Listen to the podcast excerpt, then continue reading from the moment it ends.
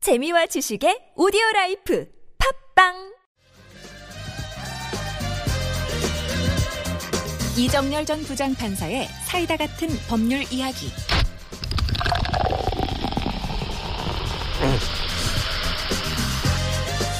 네.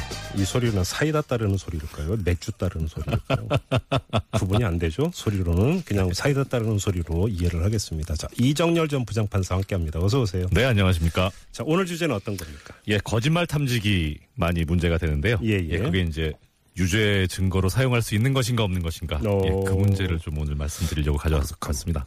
어, 증거가 되나요? 안 되나요? 진짜로? 궁금하네. 어, 결론적으로 말씀드리면 현재 판례상으로는 증거가 안 됩니다. 아, 그런가요? 네. 아무튼 이 이야기가 나온 배경이 뭡니까? 예, 그 어제인 24일 날 예. 경찰청에서 발표가 있어가지고 그래서 논의 주제로 삼게 됐는데요. 예. 경찰청의 얘기는 이렇습니다. 지금 거짓말 탐지기를 사용한 수사 실적이 그 재작년 아 2012년 예 이때 5,900여 명, 예. 그다음 2013년에는 8,000여 명, 그다음 2015년에는 8,500여 명에서 계속 증가하고 있는 추세다. 예. 그래서 많이 이제 사용이 되고 있다는 거죠. 예. 특히 전문 교육을 받은 이 검사관 34명이 전국 17개 지방 경찰청에 소속돼서 거짓말 탐지기를 사용한 조사 업무를 담당하고 있다. 음. 오. 그래서 상당히 중요한 업무다. 예. 예, 그렇게 얘기를 어, 하고 있습니다. 갈수록 증가 추세다. 예. 자, 일단 여기서 또 궁금증에서 일단 그건 좀 잠시 유보하고요. 예. 거짓말 탐지기의 역사가 어떻게 되는 거죠? 어, 알아보니까요. 1965년에 상당히 오래됐죠. 오, 예. 그 당시 이제 서울시 경찰국, 지금 이제 서울지방경찰청인데요. 네네. 그 강력계에서 미국 원조로 들어왔던 거짓말 탐지기를 수사에 도입을 했다고 합니다. 원자 물자의 거짓말 탐지기가 있었어요. 네. 어떻게 들어왔는지 참 궁금하긴 해요. 그러게요. 네. 네. 네. 네, 그런데 이제 79년에 이게 그 제대로 유력을 발휘를 하는데요. 네. 최초 사례라고 경찰청에서 이제 그 밝혀주고 있습니다. 예. 당시에 대기업 회장 아들이 여고생을 살해한 사건이 있었는데요. 살인 예. 사건이. 예. 그때 당시에 그 조사를 해보니까 허위 반응이 나와가지고 어. 예 그래서 그걸 가지고 검찰에서까지 그 결과가 받아들여져서 예. 살인 혐의로 예. 기소를 하는 예. 음, 예 거기까지 이제 검, 검찰은 통과가 됐던 그런 네. 그 실적이 있었죠. 거의 그런데 반응이 거짓말 하는 걸로 나왔다. 네. 예 거짓말하는 걸로 나와서 살인한 게 맞다. 예. 예. 그렇게 해서 기소까지 재판까지 넘어갔었습니다. 근데 판결은 어떻게 나왔는데? 어, 판결을 내용을 먼저 말씀드리면요. 예. 당시에 이제 그 대법원에서 판단을 하기를 항소심에서 살인 유죄가 나왔어요. 네. 살인 유죄가 나왔는데 그 대법원에서 유죄 맞다. 네. 인정은 했습니다. 예. 인정은 했는데 다만 이제 유죄 증거를 그 판결문에 쓰게 돼 있는데 항소심에서 거기에 어, 거짓말 탐지기 검사 결과까지 집어넣은 겁니다. 어. 그러니까 대법원에서 보니까 유죄인 건 맞지만 이건 증거가 안 된다. 예, 이건 증거가 안 된다. 예. 예, 그래서 현재까지 그 판례의 태도가 쭉 유지가 돼 오고 있고요. 그래서 음. 예. 대법원에서는 대- 거짓말 탐지기 검사 결과는 증거 능력이 없다 음. 이렇게 보고 있는 겁니다. 증거 능력입니까? 예, 이 증거 능력이라고 표현하는데요. 예. 사실 이게 법률 용어여가지고 네. 예, 근데 아니, 그냥 엄밀하게 증거면 예, 증거지 증거 능력은 또 예, 뭡니까? 그러니까 증거가 될 수 있는 자격이다 이렇게 이해하시면 좋을 것 같습니다. 예. 예, 증거가 어, 될 수 있는 자격, 즉 증거 능력이라고 하는 일- 법정 용어에서 능력이라고 하는 건 보통 자격을 표시한다라고 보시면 됩니다. 네네. 네. 그래서 이제 보통 증거 능력이 있는 증거라고 하면은 그러니까 증거가 될 수 있는 자격을 가진 증거다라고 하면 뭐 쉽게 말씀드리면 적법하게 네. 유죄 판결을 선고하기 위한 전제가 되는 증거기 때문에 적법하게 수집된 증거여야만 하고 그 자체로서 하나의 증거가 될 수 있는 그러니까 간단하게 증거 능력이 있다면 증거가 되는 거고 네. 없다면 증거가 안 되는 거고 아예 자격조차 안 되는 거죠. 그렇게 하면 그냥 증거다 아니다 하면 되는 거 아닙니까? 어, 그 문제가 이제 증거가 믿을 만한 증거인데 자격이 없어서 증거가 안 되는 수가 있습니다.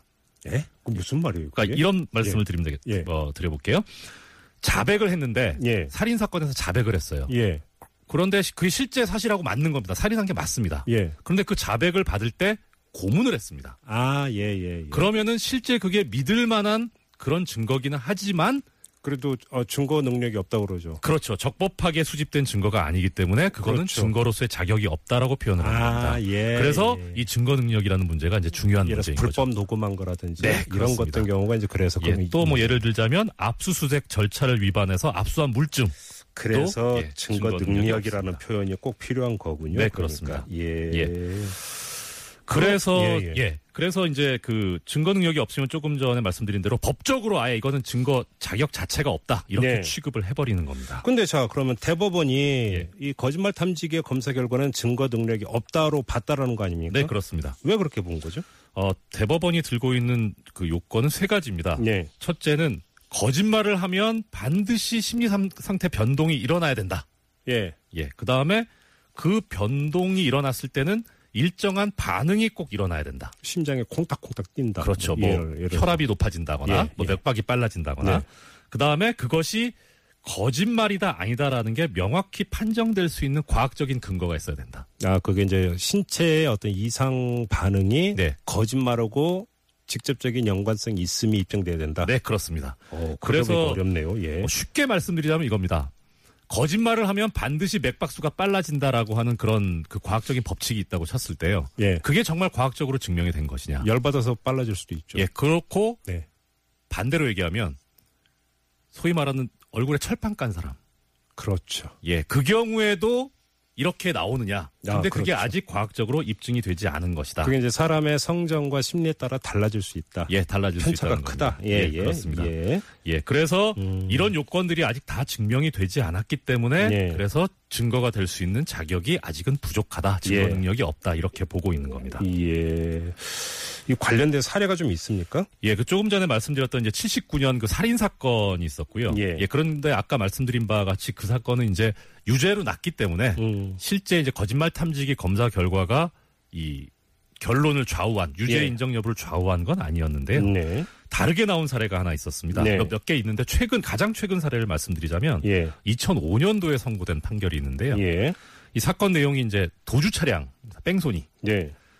도주 차량 사건이 뺑소니 사건이 났는데요. 예. 그런데 현장에서 이제 당연히 이탈을 했겠죠 운전자가. 예, 예. 근데 그 피해를 당한 피해자하고 예. 그다음에 목격자가 나타나서 어느 어느 차량이 차 번호를 봤다. 차량 음. 번호가 몇 번이다라고 예. 진술을 합니다. 예. 아. 그래서 그 차량을 쫓아갔어요. 예. 그 차주까지 잡았습니다. 네. 근데 차주는 나는 운전 안 했다. 난 사고 안 쳤다라고 주장을 했고요. 오. 예. 그래서 거짓말 탐지기 검사를 했습니다. 어. 예. 그런데 허위가 나왔어요. 아. 그래서 기소가 됐습니다. 예, 예. 예, 도주 차량으로. 예. 그런데 항소심에서 이 거짓말 탐지기 검사 결과를 유죄의 증거로 인정을 합니다. 음흠. 그리고 피해자 목격자 진술까지 합쳐가지고 유죄다 예. 이렇게 판단을 했는데 대법원에서 보니까 피해자하고 목격자 진술이 좀 이상하다. 음. 당시에 번호판을 식별할 수 있을 정도의 상황이 아니었다라고 네. 하니까 그 말은 못 믿겠다라고 해버렸고요. 네. 그럼 이제 남은 게 거짓말 탐지기, 탐지기 검사 결과만 남았는데 예. 이거는 아까 말씀드렸던 일관된 판례대로 증거의 자격이 없다 이렇게 네. 된 겁니다. 예. 예, 그래서 무죄 취지로 항소심 판결을 파기해서 환송을 했습니다. 말씀 듣다 보니까 그럴 수도 있겠다라는 생각이 드는 게 거짓말이 아니라 네. 그러니까 검찰로 검찰이든 경찰이든 이들로부터 또 신문을 받는 과정 자체가 엄청난 압박감이 들 수가 있고 네, 그렇습니다. 그럼 맥박이 빨라지거나 뭐 호흡이 빨라지거나 이럴 수도 있는 거 아닙니까? 예, 혈압이 그렇죠. 올라가거나 네. 그것이 근데 이제 거짓말하고는 상관없이 신체의 반응이 나올 수도 있는 거니까요. 네.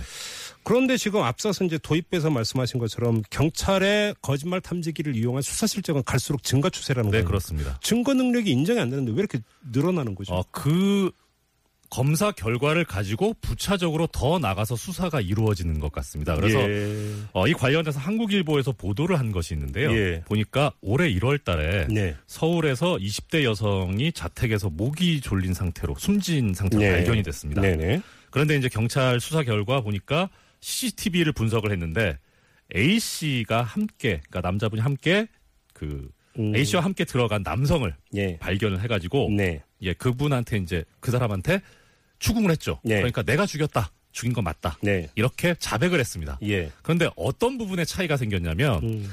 그럼 왜 죽였냐 이제 동기를 물어봤을 거 아닙니까? 예. 그랬더니 그 숨진 여성분이 아 내가 사는 게 너무 힘들다. 그래서 아. 죽여달라 나를. 예. 그래서 자기가 죽였다 이렇게 얘기를 한 겁니다. 예. 그럼 이거는 이제 통상적인 살인죄가 아니고 법적으로 말하면 촉탁에 의한 살인이라 그래서 형량이 낮아지거든요. 아. 예. 그러니까 살인이냐 아니면 부탁받고 한 거냐를 네네. 규명을 해야 되는데 그래서 거짓말 탐지 검사를 시행을 했습니다. 예. 예. 그러니까 질문 중에 뭐가 있었냐면 성폭행한 사실이 있느냐 야. 했더니 안 했다 예. 했는데 거짓 반응이 나와버렸어요. 음흠. 그래서 추궁을 했더니 결국은 성폭행한 다음에 살해한 것까지 다 자백을 하게 됩니다. 예. 그래서 독립적으로는 증거가 될 수 있는 자격이 없다고 하더라도 예. 음. 이런 과정들을 통해서 자백을 이끌어내는 하나의 과정이 될 수 있다는 거죠. 그 쉽게 하면 이제 피의자의 어떤 진술을 그 유도하거나 네. 내지 압박할 수 있는 하나의 수단은 될 수 있다. 그렇죠. 아, 이렇게도 해석이 될 수 예. 있는 것 근데 아닙니까? 또 판례 중에 이렇게 보면서 아 이것이 또 허위 자백이다라고 본 판례도 있습니다. 그러니까 아직까지 법정에서 이게 전체적으로 규명이 된 상태는 아닌 거죠. 그러면 이제 거짓말 탐지기를 이용한 수사 관행 네. 이런 것도 앞으로 어떻게 될 것 같으세요? 어, 일단 그 대검에서 발표한 겨- 조사 결과를 보면 이 거짓말 탐지기 검사 결과하고 그다음에 유죄 판결 받은 사례하고 대비해 보니까 94% 정도 일치한다라고 하는 통계가 있다고 합니다. 예. 예. 그런데 문제는 이제 이게 지금 아까 말씀드린 그 증명력, 신빙성 이거하고 관련해 가지고 네. 증거 능력을 인정을 해 버리면 네. 아까 교통사고 사례와 마찬가지로 그렇죠. 피해자 목격자 진술이 좀 믿기가 어려운데 바로 증거로 써버려야 되니까 네. 법원 입장에서 이거 뒤집을 수가 없는 겁니다. 그래서 증거 능력의 문제로 가고 있는 거 아닌가 싶고요. 네. 가장 중요한 문제는 제 생각에는 아까 말씀드린 바와 같이 94% 일치하는 것까진 좋은데 네. 일치하지 않은 6%를 어쩔 것이냐. 그러게요. 또 하나는 유죄 판결을 받은 사례만 그런데 예. 만약에 허위 반응이 나왔지만 불기소한 사례도 있을 거거든요. 네네. 그 부분은 지금 통계에 나타나지 않고 있습니다. 예? 음. 그래서 어, 한 사람의 범인을 놓치더라도 아, 열 사람의 범인을 놓치더라도 한 사람의 억울한 사람을 만들지 말자라고 예, 하는 예. 헌법이나 형사소송법 원칙을 생각해 보면 거짓말 탐지기는 아직은 조금 더 어. 예, 그래서 DNA 검사 결과처럼 정말 이건 움직일 수 없는 거다라고 하는 정도까지 신빙성을 끌어올려야 되지 않겠나 예. 그런 생각이 듭니다. 알겠습니다.